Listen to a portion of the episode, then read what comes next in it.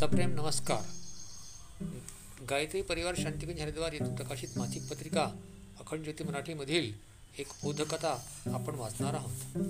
बोधकथेचं नाव आहे हृदय आणि जीभ. एकाचे जिज्ञासू व्यक्तीने ज्ञानी पुरुषाला प्रश्न विचारला जीवनाला अलंकृत करणारे देवता कोणते आहेत? उत्तर मिळाले हृदय आणि जीभ.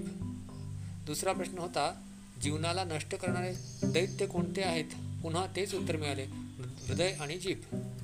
खरे तर हृदयाची सौ सहृदयता किंवा निष्ठुरता हीच माणसाला महान किंवा पतित बनविण्यास कारणीभूत असते.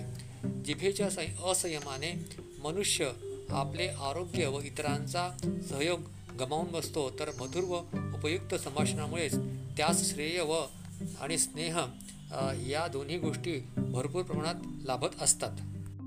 मित्रांनो कथेवरून स्पष्टच आहे की आपण सहृदय राहावे व जिभेचा संयमित वापर करावा. धन्यवाद.